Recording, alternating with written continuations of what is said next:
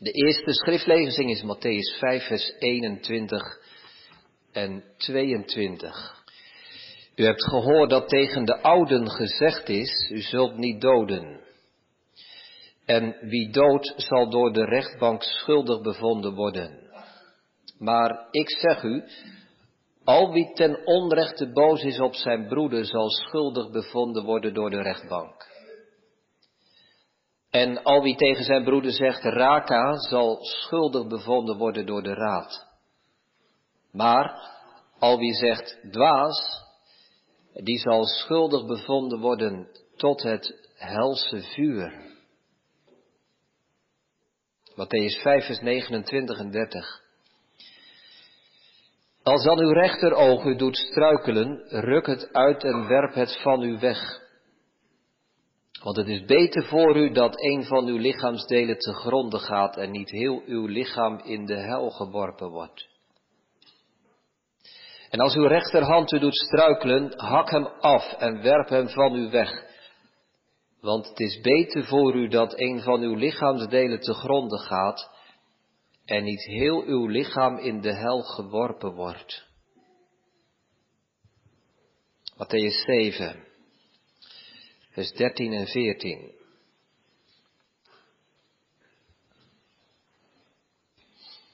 Waar Jezus zegt, ga binnen door de nauwe poort, want wijd is de poort en breed is de weg die naar het verderf leidt. En vele zijn er die daardoor naar binnen gaan. Maar de poort is nauw en de weg is smal, die naar het leven leidt. En weinigen zijn er die hem vinden. Matthäus 7, vers 21 tot en met 23. Maar Jezus zegt, niet ieder die tegen mij zegt, Heere, Heere, zal binnengaan in het koninkrijk der hemelen, maar wie de wil doet van mijn Vader die in de hemelen is. Velen zullen op die dag tegen mij zeggen, Heere, Heere, hebben wij niet in uw naam geprofeteerd en in uw naam demonen uitgeworpen, uitgedreven en in uw naam veel krachten gedaan? Dan zal ik hun openlijk zeggen, ik heb u nooit gekend, ga weg van mij, u die de wetteloosheid werkt. Matthäus 10, vers 28.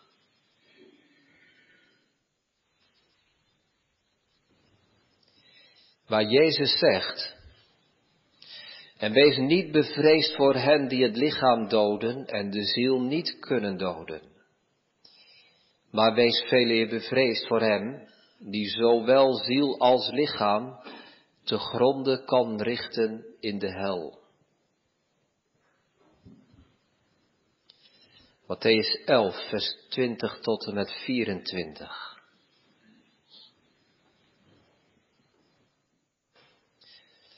Jezus zegt, toen begon hij de steden waarin de meeste krachten door hem verricht waren te verwijten dat zij zich niet bekeerd hadden. Wee u Gorazin, wee u Bethsaida, want als in Tyrus en Sidon de krachten gebeurd waren die in u plaatsgevonden hebben, dan zouden zij zich al lang in zak en as bekeerd hebben.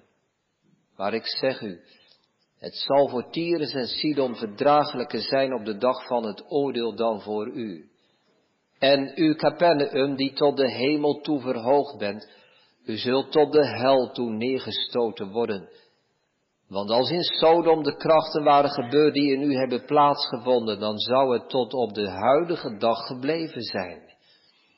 Maar ik zeg u dat het voor het land van Sodom verdraaglijker zal zijn op de dag van het oordeel dan voor u. Matthäus 12, vers 41 en 42.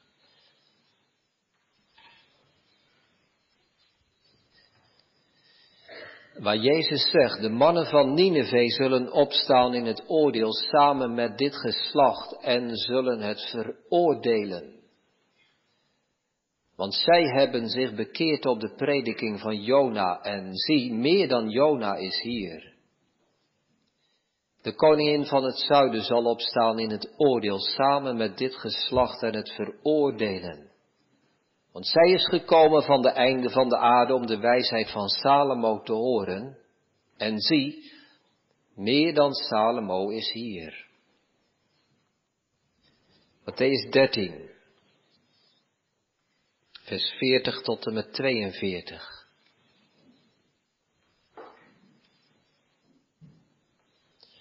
Waar Jezus de uitleg geeft over de gelijkenis van het onkruid. Hij zegt, zoals dan het onkruid verzameld en met vuur verbrand wordt, zo zal het ook zijn bij de voleinding van deze wereld. De zoon des mensen zal zijn engelen uitzenden en zij zullen uit zijn koninkrijk verzamelen alle struikelblokken en hen die de wetteloosheid doen. En zij zullen hen in de vurige oven werpen, daar zal gejammer zijn en tandengeknars. Matthäus 13 vanaf vers 47 tot en met 51. Jezus zegt, het koninkrijk der hemelen is ook gelijk aan een net uitgeworpen in de zee, dat allerlei soorten vissen bijeenbrengt. Als het vol geworden is, trekken de vissers het op de oever. Ze gaan zitten en verzamelen de goede vissen in vaten, maar de slechte gooien ze weg. Zo zal het bij de voleinding van de wereld zijn. De engelen zullen uitgaan en de slechten uit het midden van de rechtvaardigen afzonderen. En zij zullen hen in de vurige oven werpen. Daar zal gejammer zijn en tandengeknars. Jezus zei tegen hen, hebt u dit alles begrepen? Ze zeiden tegen hem, ja, heren. Matthäus 16, vers 24 tot en met 26.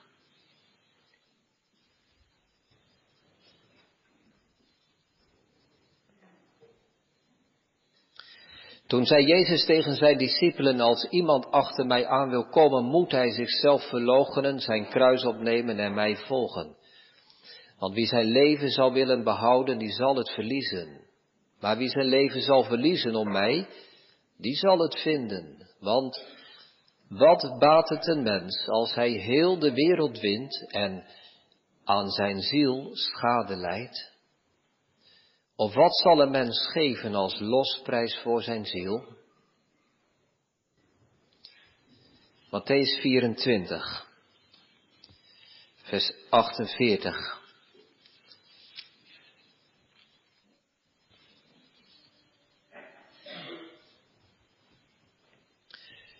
Matthäus 24, vers 48 tot en met 51. De gelijkenis van de knecht die op het huis moet passen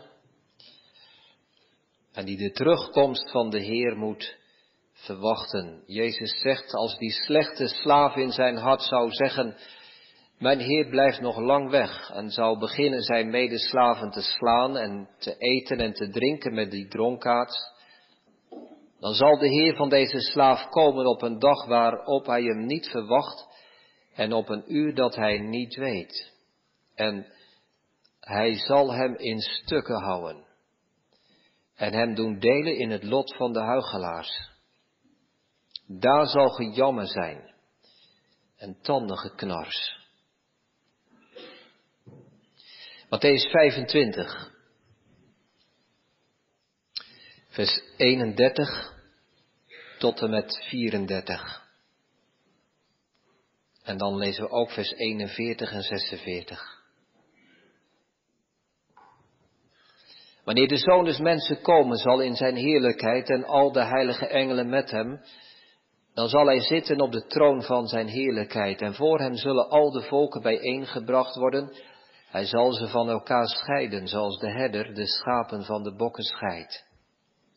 En hij zal de schapen aan zijn rechterhand zetten, maar de bokken aan zijn linkerhand.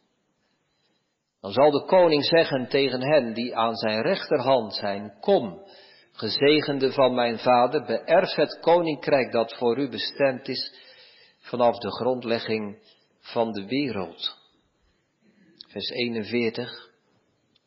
Dan zal hij ook zeggen tegen hen aan de linkerhand, die aan de linkerhand zijn, ga weg van mij, vervloekten, in het eeuwige vuur, dat voor de duivel en zijn engelen bestemd is. En dan vers 46, en deze zullen gaan in de eeuwige straf, maar de rechtvaardigen in het eeuwige leven. Dan komen we bij de laatste schriftlezing uit Matthäus 27.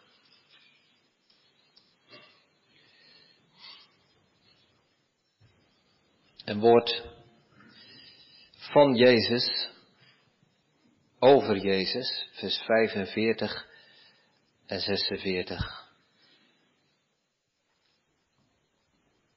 Als Jezus aan het kruis hangt en vanaf het zesde uur kwam het duisternis over heel de aarde tot het negende uur toe.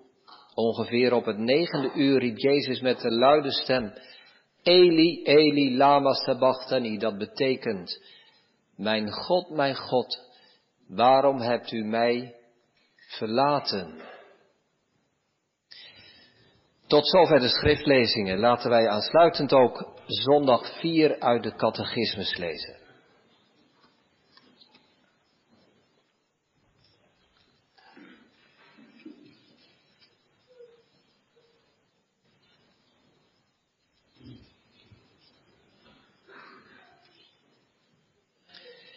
Vraag 9, 10 en 11.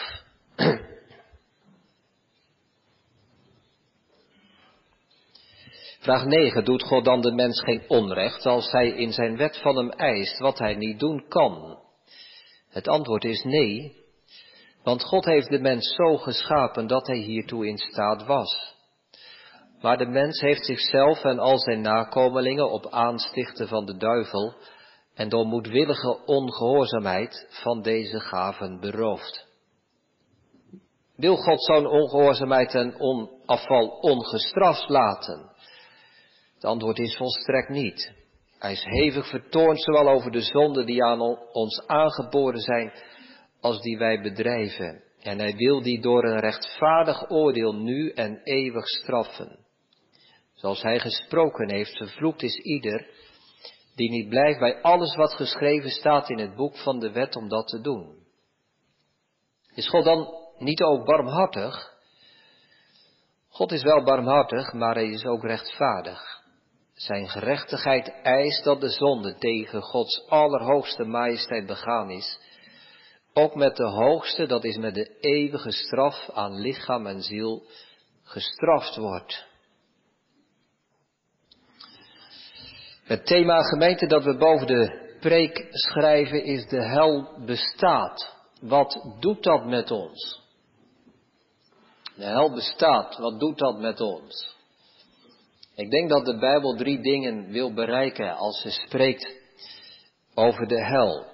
Het doel ervan is dat wij onder de indruk van de hel zijn. Dat is het eerste. Onder de indruk van de hel. Het tweede is dat wij onder de indruk van God zijn. En het derde is dat wij onder de indruk van Christus zijn. De hel bestaat, dat is het thema, met de vraag wat doet dat met ons? Drie gedachten. Ten eerste onder de indruk van de hel, ten tweede onder de indruk van God en ten derde onder de indruk van Christus. De drie gedachten voor de prediking. Gemeente, onze eerste gedachte is onder de indruk van de hel. Weet u, weet jij, wie er onder de indruk was van de hel? Dat was Jezus. Hij was te diep van onder de indruk. En niet alleen op het moment dat hij aan het kruis hing en zelf de helse pijn ervaren heeft. Maar ook daarvoor. Heel zijn leven werd gekenmerkt door het besef dat er een hel is. Hij sprak er vaak over en hij zal er ongetwijfeld nog veel vaker aan hebben gedacht. Dit is een lied. Ik zie een poort wijd openstaan. Het zou kunnen, gemeente, als de Heer Jezus dat lied had gekend en die regel had gehoord, dat hij niet had gedacht aan de toegang naar de hemel, maar aan de poort naar de hel. Want de hel bestaat. En Jezus wist dat. Hij was ervan overtuigd dat er een plaats is van pijn en van pijniging. En wie daar komt, die blijft daar altijd. De Bijbel is er duidelijk over. Ons aardse leven leidt ons naar onze eeuwige bestemming. Hel of hemel. Hemel of hel. Er zijn genoeg mensen geweest in de loop van de tijd die geprobeerd hebben deze Bijbelse boodschap te veranderen en te verzachten. Er zijn mensen geweest die de gedachte hebben verdedigd en uitgedragen dat uiteindelijk alle mensen zalig worden. De leer van de alverzoening, het universalisme. Uiteindelijk wordt door het vuur heen, worden alle mensen gereinigd en gelouterd. En het kan lang duren, maar uiteindelijk zullen zij, geraakt door de liefde van God, toch bij Hem mogen zijn. Ik heb een boek thuis, meer dan duizend bladzijden. Dat gaat over de leer van de alverzoening. Maar gemeente, er is één tekst, één tekst van de Heer Jezus, één uitspraak die de hele leer van de alverzoening onderuit haalt. En dat is een woord dat hij zegt over Judas. Wee die mens, zegt hij, door wie de zoon des mensen verraden wordt. Het zou goed voor die mens zijn als hij niet geboren was. Dat had hij nooit kunnen zeggen als uiteindelijk ook Judas toch door alles heen in de hemel had mogen komen. Maar Jezus zei het. Gemeente, die vragen komen boven hè, in ons hart, in uw hart, in jouw hart, in mijn hart. Als wij de boodschap van de Bijbel tot ons voelen komen, dan is het te groot, het is te heftig, het is te, te onbegrijpelijk, het is te onbevattelijk. Voor ons hoofd, maar ook voor ons hart. Hoe kan dit? Laat ik een paar vragen noemen, hè, die, die, die boven komen. Hebben al die aardige, vriendelijke mensen bij mij in de straat, die toevallig niet gelovig zijn, hebben die echt de eeuwige dood verdiend? Zal het echt waar zijn dat er eenmaal mensen op de deur van de genade zullen bonzen en vragen, doe mij open. En dat de deur dicht blijft. En wat bedoelt de Bijbel toch? Wat moeten wij ons, wat moeten wij ons voorstellen als de Bijbel het heeft over onuitblusbaar vuur? Of over de buitenste duisternis. Of over het tandengeknars.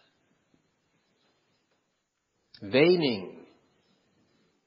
Gejammer.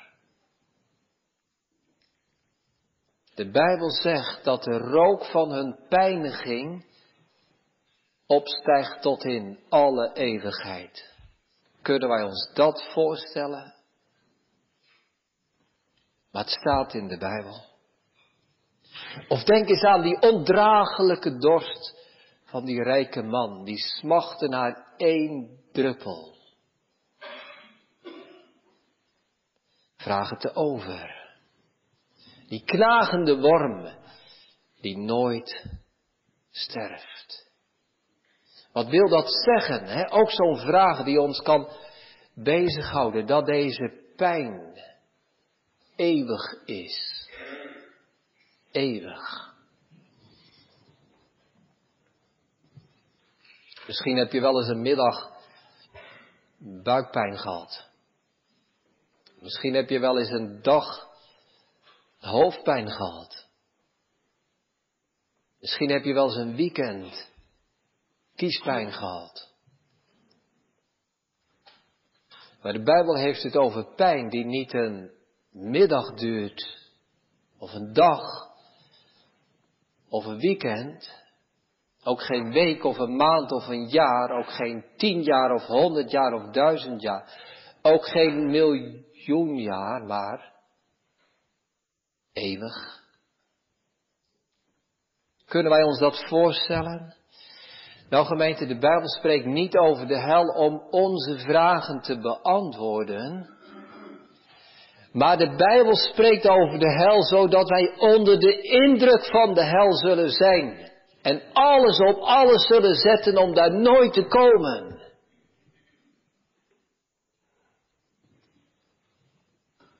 Dat wij zeker zijn dat wij daar nooit hoeven te zijn. Er was een trouwe volgeling van Mohammed. En die man, Abu Bakr, werd de huilende man genoemd. Hij was een trouwe volgeling. Hij was een toegewijde moslim. Maar elke keer als deze man ging bidden, begon hij te huilen. En de mensen in zijn omgeving vroegen aan hem, waarom huilt u? U bent toch een toegewijde moslim? U bent toch een volgeling van Mohammed? Ja, zei hij. Ik doe mijn best, ik zet mij in. Maar ik weet niet waar ik straks zal zijn. In het paradijs, in de hemel of in de hel.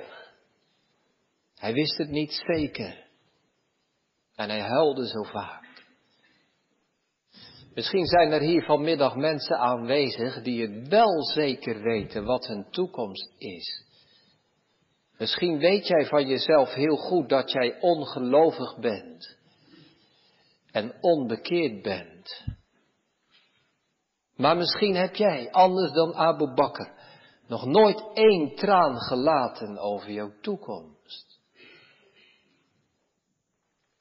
Verschrikkelijk. Kun je dan nog Kun je dan nog één keer lachen in dit leven? Als dat jouw toekomst is. Kun je, kun je rustig gaan slapen. Terwijl je misschien je ogen weer open doet zoals die rijke man. In de pijn. De Bijbel wil ons onder de indruk brengen van de hel. Als wij ongelovig zijn, als wij onbekeerd zijn, gemeente, weet je waar jouw leven dan op lijkt? Ik moest denken aan het ongeluk van vorig jaar, 14 augustus 2018.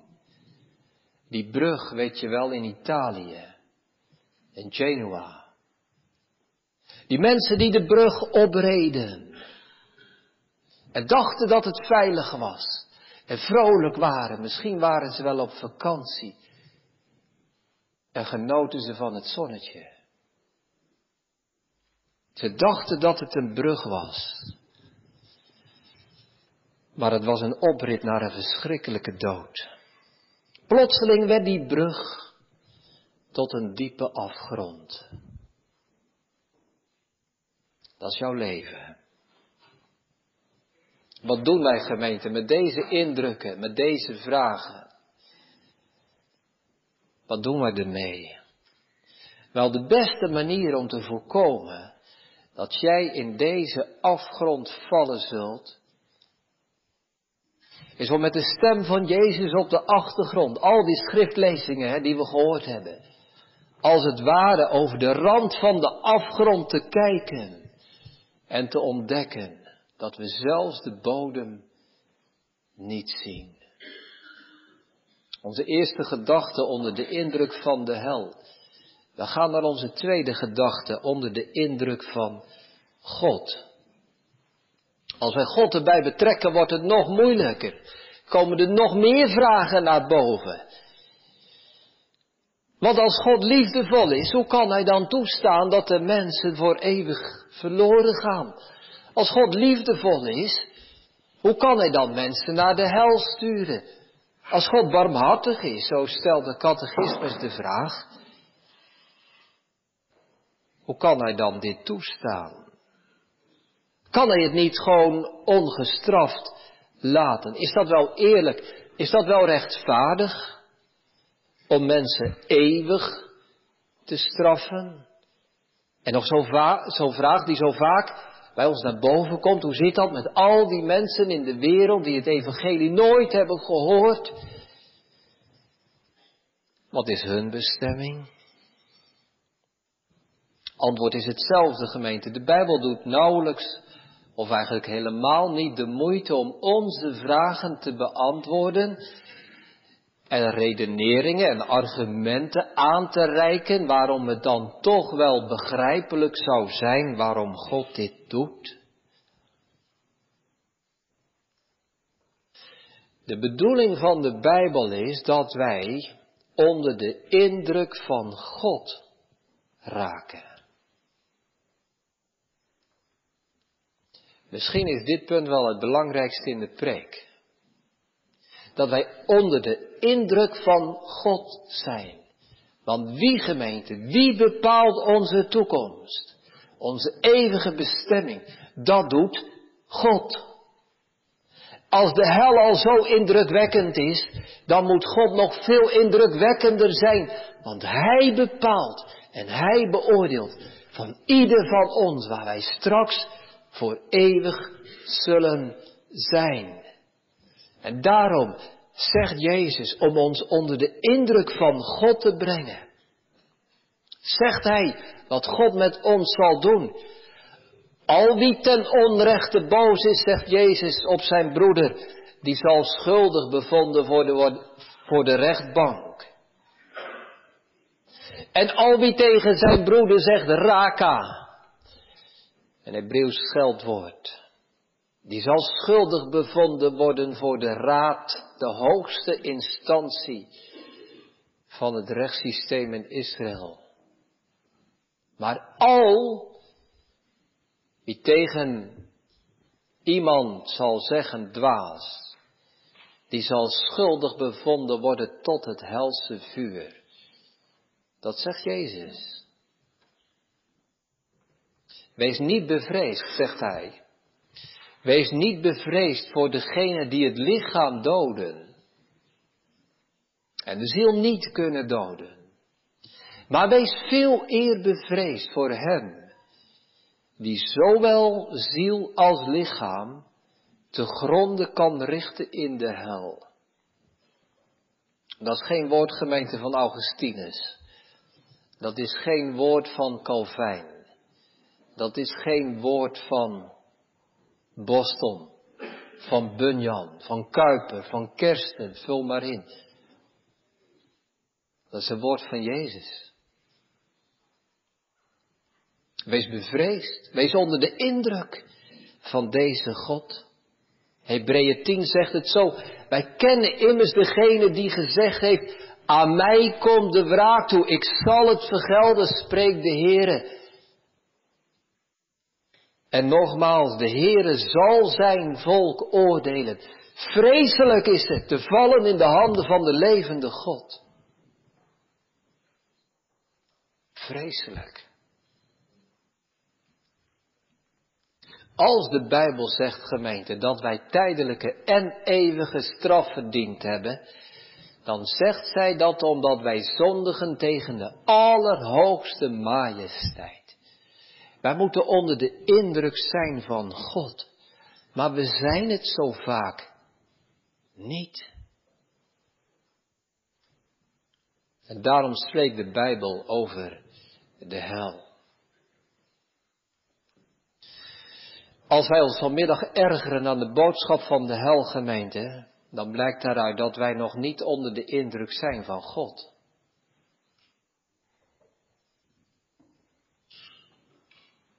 Als ik vind dat mijn zonden geen eeuwige straf verdiend hebben, zeg ik daar eigenlijk alleen maar mee dat ik God niet belangrijk genoeg vind. Omdat ik niet besef dat Hij mij zal oordelen. Als ik vind dat God eigenlijk hè, de keurige mensen bij mij uit de straat en zo met de hemel moet belonen, dan vergeet ik dat die mensen de belangrijkste en de indrukwekkendste persoon van het heelal vergeten, genegeerd hebben. Ja, het zijn aardige mensen. Ze zijn ook echt niet beroerd om de vuilcontainer aan de weg te zetten. Ja. Maar ze zijn niet onder de indruk van God. Dat is een zonde. Dat is misschien wel onze zonde. Als er geen God was, gemeente, was er ook geen hel. Als er geen indrukwekkende God was, was er geen indrukwekkende hel. Als er geen eeuwige God was, was er geen eeuwige straf.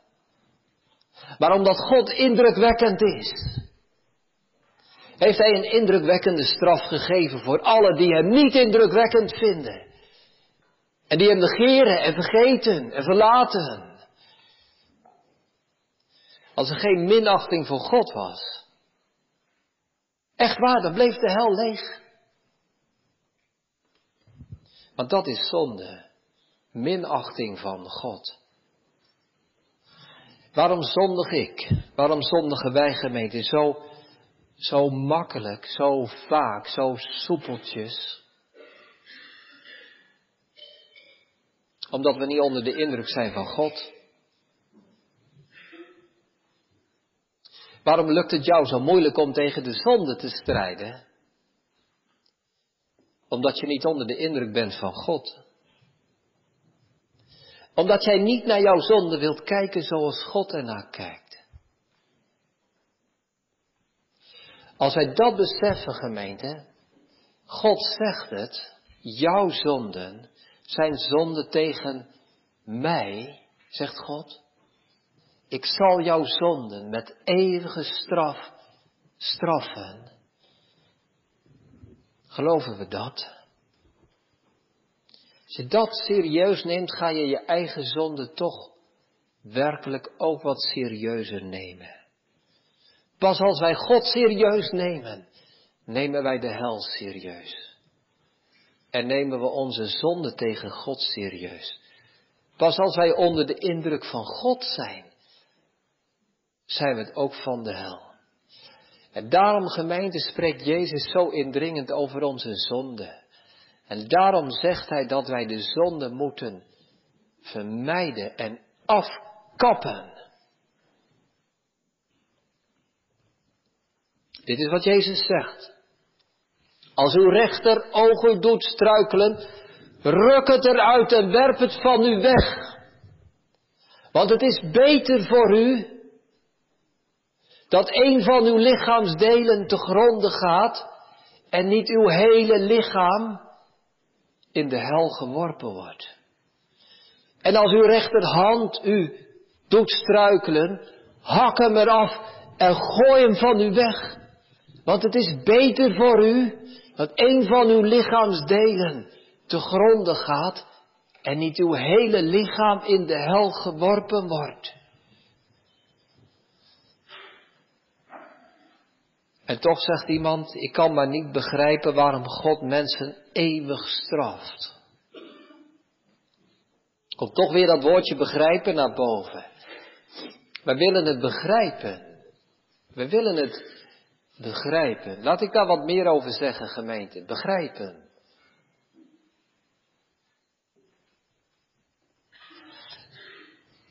Het gaat helemaal niet om begrijpen. Als wij de Bijbelse boodschap zouden moeten begrijpen, bleef er niets van over. Bleef er niets van het evangelie over. De Bijbel wil niet dat wij God begrijpen. De Bijbel wil dat wij onder de indruk zijn van God. Laten we daar eens naar kijken, gemeente. Ook naar die andere kant hè, van de Bijbelse boodschap. Naar het evangelie.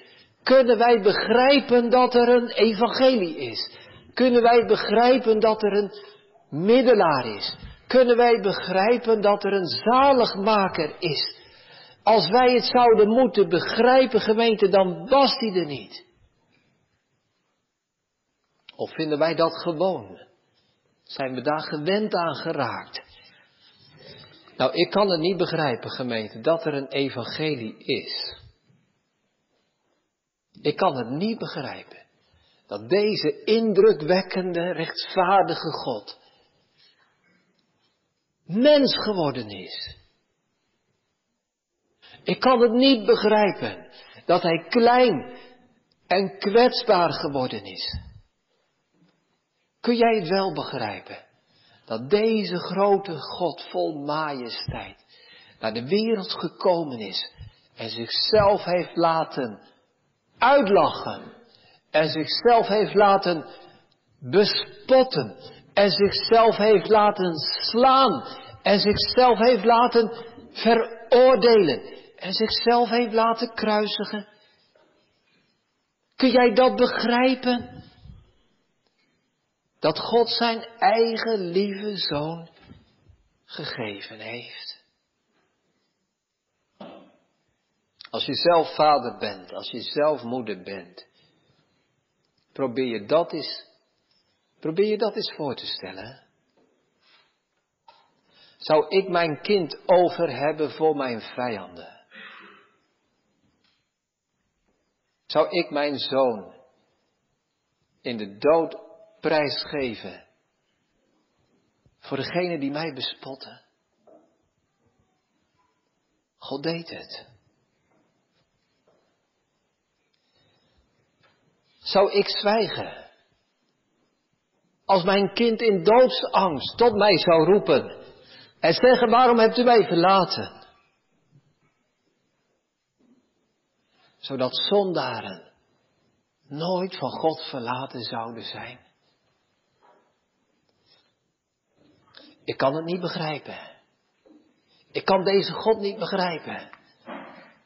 Maar hij deed het.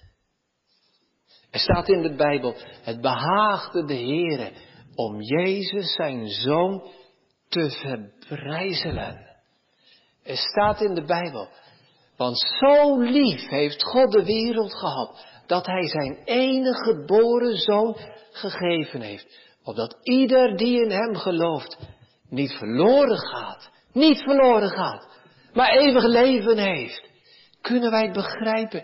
Nee, gemeente, wij kunnen deze God niet begrijpen. De Bijbel vraagt ook niet dat wij God begrijpen. De Bijbel wil wel dat wij vanmiddag onder de indruk zijn van God. Van de macht van God, ja. Van de straf van God, ja. Maar ook van de liefde van God. Zijn onbegrijpelijke liefde. Zijn liefde voor zondaren. En zo komen we bij onze derde gedachte onder de indruk van Christus. De Bijbel wil gemeente dat wij onder de indruk zijn van de hel. De Bijbel wil ook dat wij onder de indruk zijn van God. En de Bijbel wil dat wij onder de indruk zijn van Christus. Want dit is waar. Wat wij weten over de hel, wat wij weten over de eeuwige straf, weten wij voor een belangrijk deel dankzij het lijden van Jezus Christus. Omdat Hij de eeuwige straf heeft ondergaan. Omdat Hij heeft laten zien wat de toorn van God is omdat hij het oordeel gedragen heeft, kunnen wij naar het kruis kijken en een beetje weten wat de hel is. Wij zien daar gemeente aan het kruis wat het betekent om van God verlaten te zijn. Wij zien daar wat het wil zeggen om neer te dalen tot in de hel. Als wij letten op zijn dood, als wij letten op zijn doodsangst. Als wij hem zien kruipen in de hof van Gethsemane. Als wij de grote druppels op zijn voorhoofd zien. Van zweet en van bloed. Als wij bedenken wat de pijn is geweest die, de Heer Jezus gedragen heeft. Zie je dat kruis op Golgotha? Daar is het, daar is het vuur. Daar is het vuur.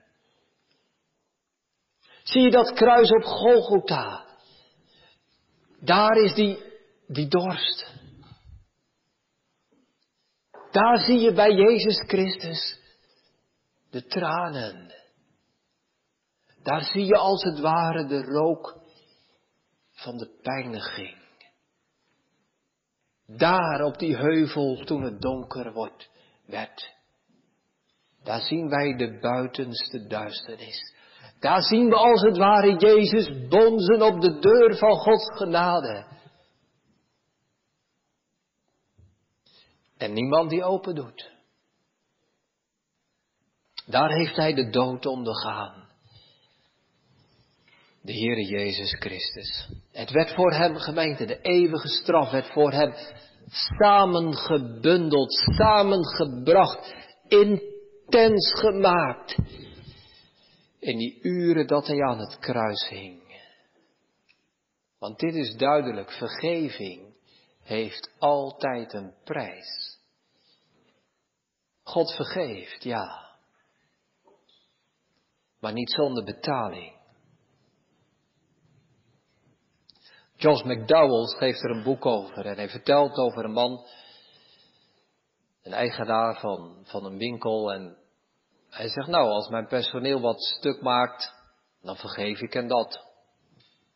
Dat kan toch gewoon? Waarom, waarom doet God dat ook niet? Ja, zegt Josh McDowell, hij zegt mijn dochtertje, maakt een lampstuk thuis. Dure, kostbare lamp. En het is stuk en het kind kijkt verschrikt naar mij en ik zeg, kom maar kind, kom maar bij papa op schoot. Ik vergeef het jou, je hebt de lamp kapot gemaakt, maar ik vergeef het jou. Maar zegt hij, de lamp moet wel betaald worden. Wie betaalt die lamp? Dat ben ik, de vader van mijn kind. God vergeeft ons onze zonden. Maar wie betaalt er? De Heer Jezus. Hij betaalde de prijs. Welke prijs? Welke prijs? De eeuwige straf heeft Hij ondergaan. Om ons daarvan te bevrijden. Wij kunnen over de rand van de afgrond kijken in de diepte. Maar de Heer Jezus keek niet over de rand. Hij is in die afgrond gesprongen. Hij is erin gesprongen. En daarom waren zijn leven en zijn dood doortrokken van het besef dat er een hel bestaat. Gemeente, hoe meer wij van de Bijbelse boodschap van de hel aanvaarden, hoe meer wij zien van de Heer Jezus. Hoe meer ik onder de indruk ben van de hel, hoe meer ik onder de indruk ben van de Heer Jezus. Laten wij vanmiddag diep onder de indruk zijn van wat de Heer Jezus heeft gedaan. Laten wij diep onder de indruk zijn wat Hij heeft willen dragen om ons ervan te verlossen. Juist omdat Hij wist wat de hel is, kwam Hij en ging Hij door.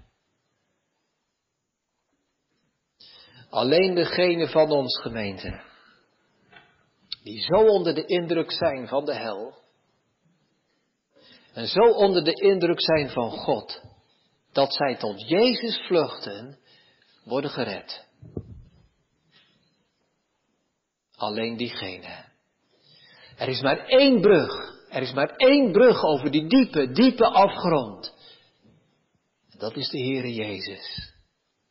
En Hij is een brug die nooit bezwijkt. En waar je veilig bent. En Hij zegt het. Wie tot mij komt, zal ik niet uitwerpen. Maar de grote vraag van deze middag is, gemeente, of u of jij tot Hem vlucht.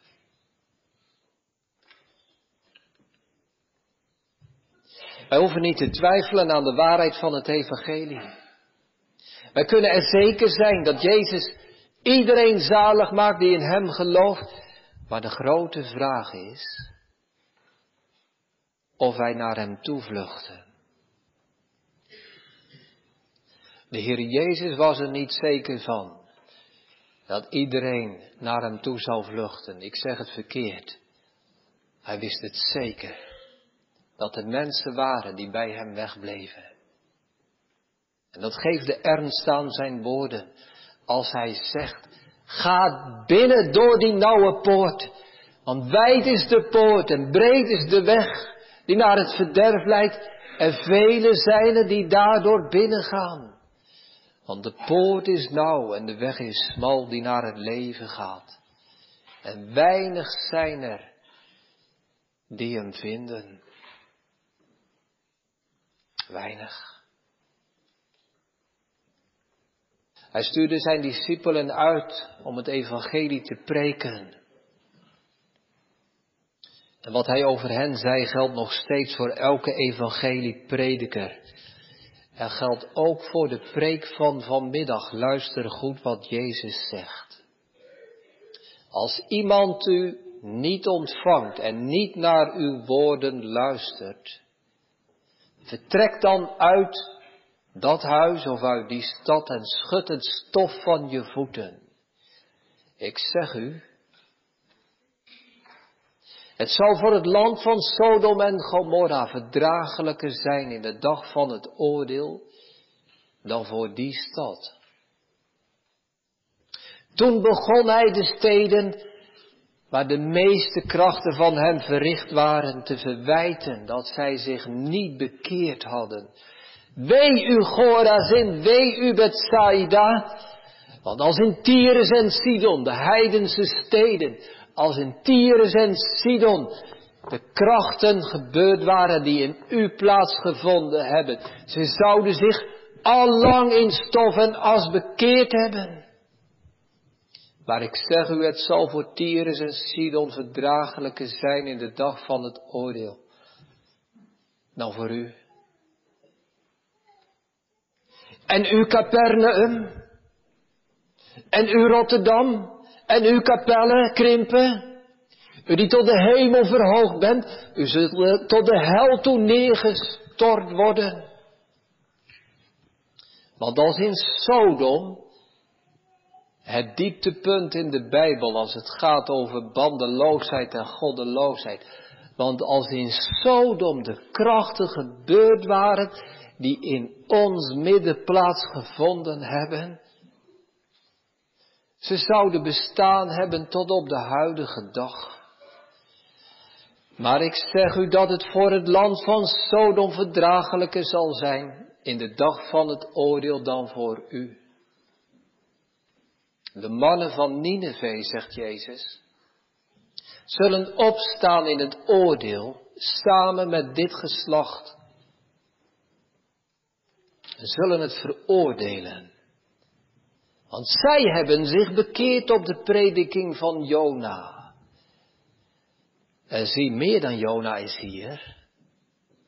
De koningin van het zuiden zal opstaan in het oordeel samen met dit geslacht en zal het veroordelen. Want zij is gekomen van de einde van de aarde om de wijsheid van Salomo te horen. En zie, zegt Jezus, meer dan Salomo is hier. Jezus heeft die gelijkenis verteld over die rijke man. En hij zei dit. Die rijke man in de pijn, in de dorst. Ik vraag u dan, vader, zegt hij tegen Abraham, dat u hem, Lazarus, naar het huis van mijn vader stuurt, want ik heb vijf broers. Laat hij dan tegenover hen getuigenis afleggen, opdat hij in deze plaats van pijniging niet komen. Abraham zei tegen hem, zij hebben Mozes en de profeten, laten ze naar hen luisteren. Maar hij zei, nee, vader Abraham. Maar als iemand van de doden tot hen zal komen, dan zullen zij zich bekeren.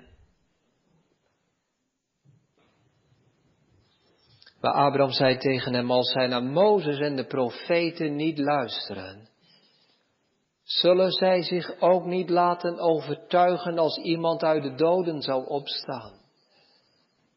Wat is er voor jou nodig? Wat is er voor u nodig? Om het evangelie te geloven. Om je te bekeren. Wat heb je nog meer nodig dan de woorden van de Heer Jezus? Wat heb je nog meer nodig dan zijn bewogenheid?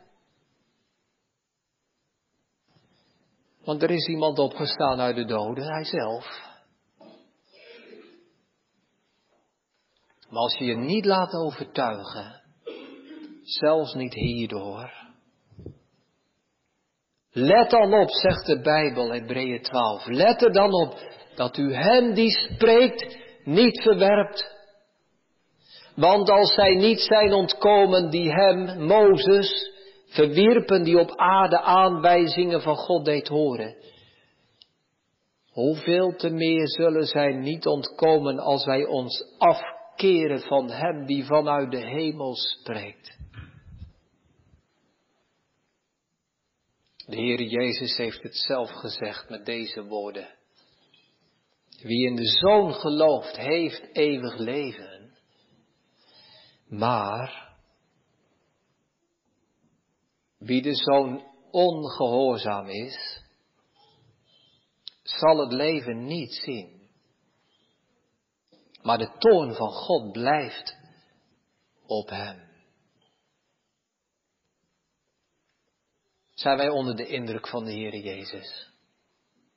Zijn wij zo onder de indruk van de hel? Zijn wij zo onder de indruk van God dat wij naar Hem toevluchten? of niet? Maar als wij geloven, als wij naar hem vluchten, als wij onder de indruk zijn van wat de Bijbel zegt, dan worden wij verlost van de eeuwige straf.